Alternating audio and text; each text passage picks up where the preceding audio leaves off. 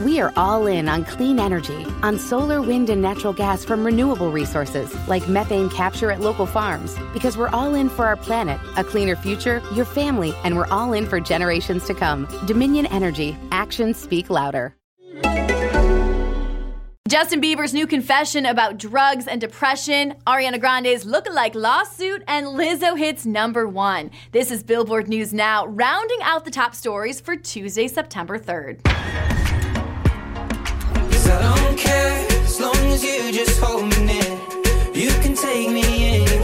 Yesterday, Justin Bieber took to Instagram to share a lengthy post apologizing for all of his, quote, bad decisions and discussing his journey from small town child star to millionaire superstar. Justin then confessed to doing, quote, pretty heavy drugs and admitted that he abused all of his relationships and became resentful, disrespectful to women, and angry.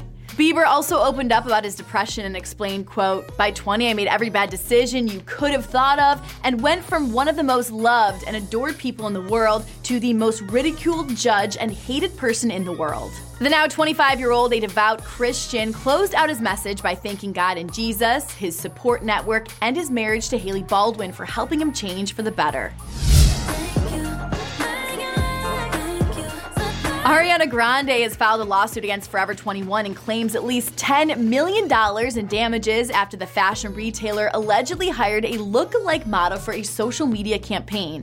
According to the complaint filed in California federal court, Forever 21 contacted Grande's representatives in anticipation of her latest album, Thank You Next, for the purpose of an endorsement deal. Notably, the endorsement deal Forever 21 sought with Ms. Grande centered around social media marketing, including but not limited to Twitter posts Instagram posts and Instagram stories, states the complaint. Grande says negotiations commenced, but that deal never came to fruition because the amounts that Forever 21 offered to pay for the right to use Ms. Grande's name and likeness were insufficient for an artist of her stature. Forever 21 has yet to respond.